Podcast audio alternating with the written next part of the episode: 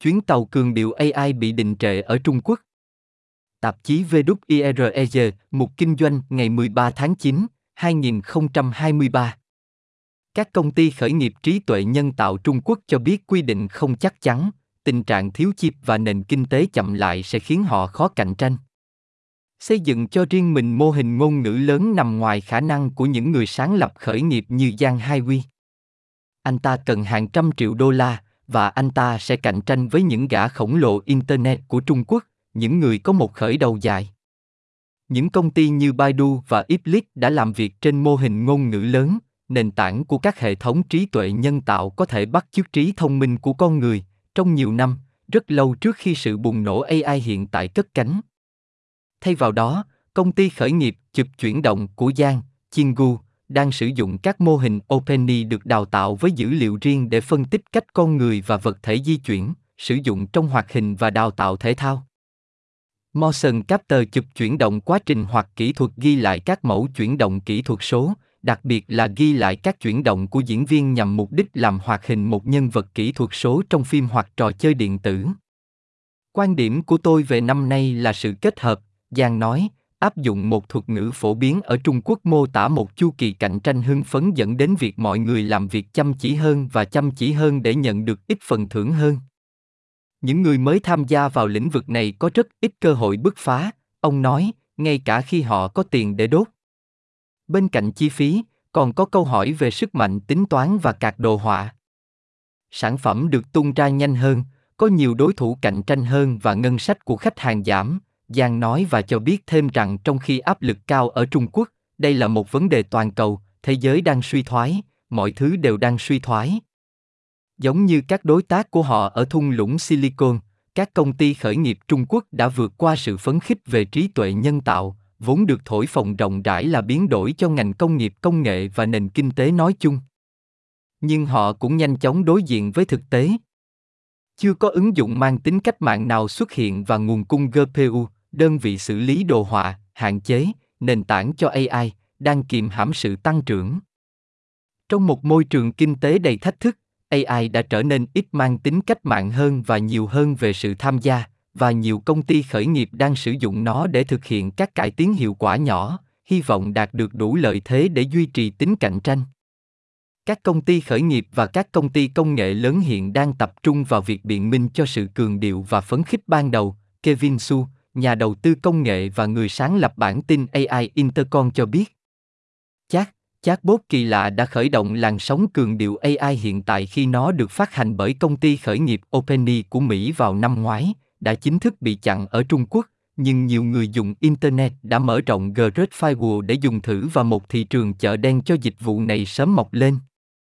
WeChat Moment, một dòng thời gian để mọi người đăng cập nhật cuộc sống và tin tức, chứa đầy trả lời và tài liệu tham khảo về công nghệ.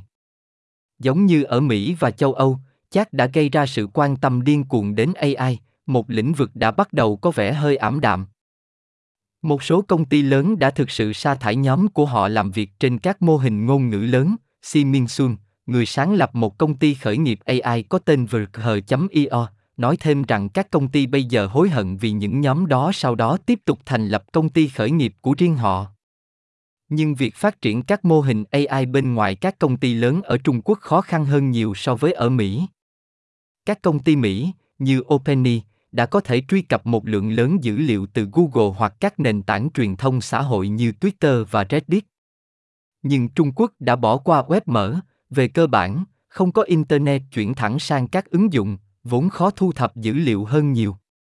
Điều đó, cùng với chi phí sức mạnh tính toán, khiến các công ty khởi nghiệp như Si gặp khó khăn trong việc xây dựng các loại mô hình khổng lồ, sâu rộng mà các công ty tương đương của họ ở Mỹ đang cố gắng tạo ra, vì vậy hầu hết đang tập trung vào cấp độ ứng dụng, thay vì tạo ra các mô hình của riêng họ.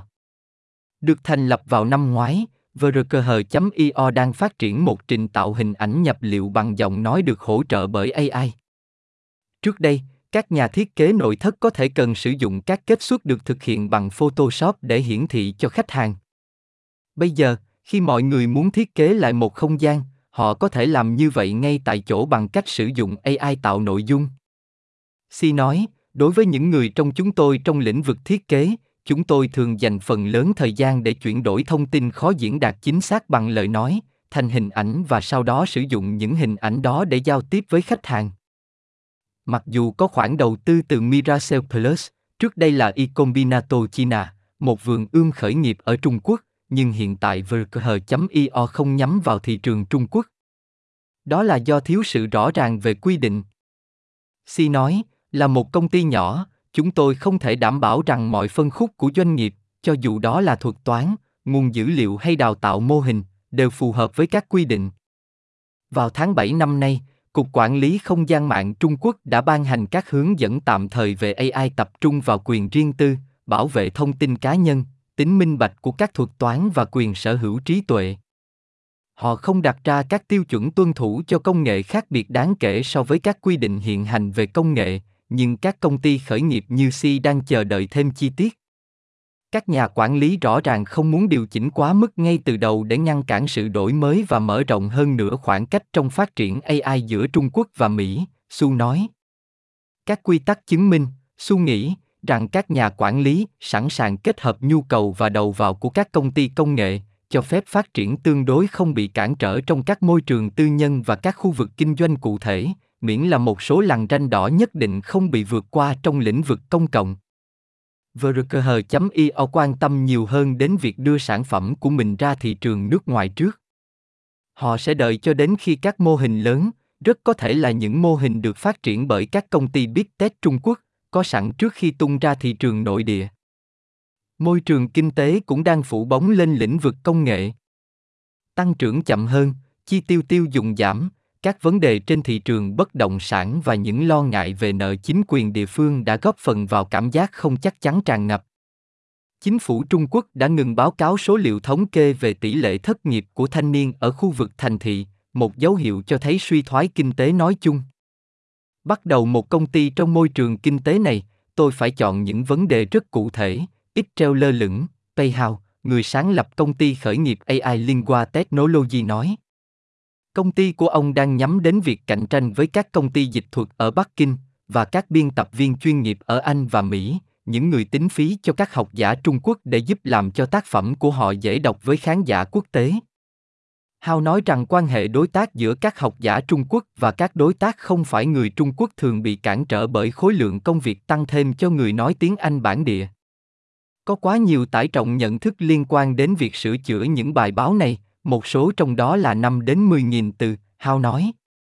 Điều này, ông nghĩ, là một vấn đề dễ dàng được giải quyết hoặc cải thiện bằng AI. Các biên tập viên của con người vẫn sẽ cần phải kiểm tra các bài báo cuối cùng, nhưng AI sẽ có thể đối phó với các điều chỉnh tốn thời gian cho những thứ như định dạng. Điều lớn nhất sẽ xảy ra là chi phí liên quan đến công việc tri thức sẽ bị đẩy xuống dưới, Hao nói. Các công ty đang tìm cách giảm chi phí bằng cách sử dụng AI để thay thế những người lao động bị sa thải. Điều này có thể giúp thúc đẩy các công ty khởi nghiệp có thể tự động hóa các chức năng thâm dụng lao động hoặc giúp các công ty giới thiệu chatbot cho dịch vụ của họ. Vào ngày 30 tháng 6, công ty khởi nghiệp chăm sóc sức khỏe tập trung vào Trung Quốc Medlinker đã tổ chức một cuộc thi phát trực tiếp giữa người và robot trong nỗ lực cho thấy rằng bác sĩ AI của họ, Med, có thể chống lại các bác sĩ thực sự. Công ty đang nhắm đến việc phát hành bản beta công khai của Met vào tháng 10, theo đại diện công ty Giang Hồng Lian.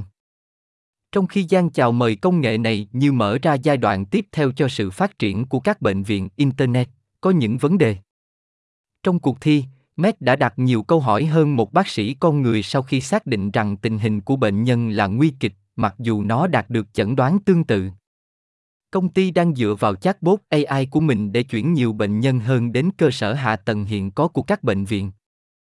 Trong vòng đầu tư mới nhất, Giang nói rằng Medlinker chủ yếu phụ thuộc vào Med làm điểm bán hàng của công ty. Một nhà đầu tư mạo hiểm từ một quỹ đầu tư mạo hiểm hàng đầu ở Trung Quốc, người yêu cầu được gọi là Giao, vì anh ta không được phép nói chuyện với giới truyền thông, nói rằng cá nhân anh ta tích cực hơn về các công ty khởi nghiệp đang thêm các thành phần AI vào các sản phẩm hiện có của họ, nếu họ có thể cho thấy rằng họ có dữ liệu của riêng mình và có thể liên tục cải thiện mô hình của họ. Môi trường kinh tế vĩ mô, ông nói, có nghĩa là các nhà đầu tư cẩn thận hơn về cách họ chọn đầu tư, bởi vì có nhiều nhược điểm tiềm năng hơn. Nhưng anh không nghĩ rằng họ đã tiếp tục Sự tạm lắng sau sự cường điệu, theo quan điểm của ông, liên quan nhiều hơn đến bản chất của AI và chu kỳ dài của nó. Các yếu tố kích hoạt đầu tư mạo hiểm đã được khởi động, Giao nói. Chúng tôi đang chờ xem cuộc thi.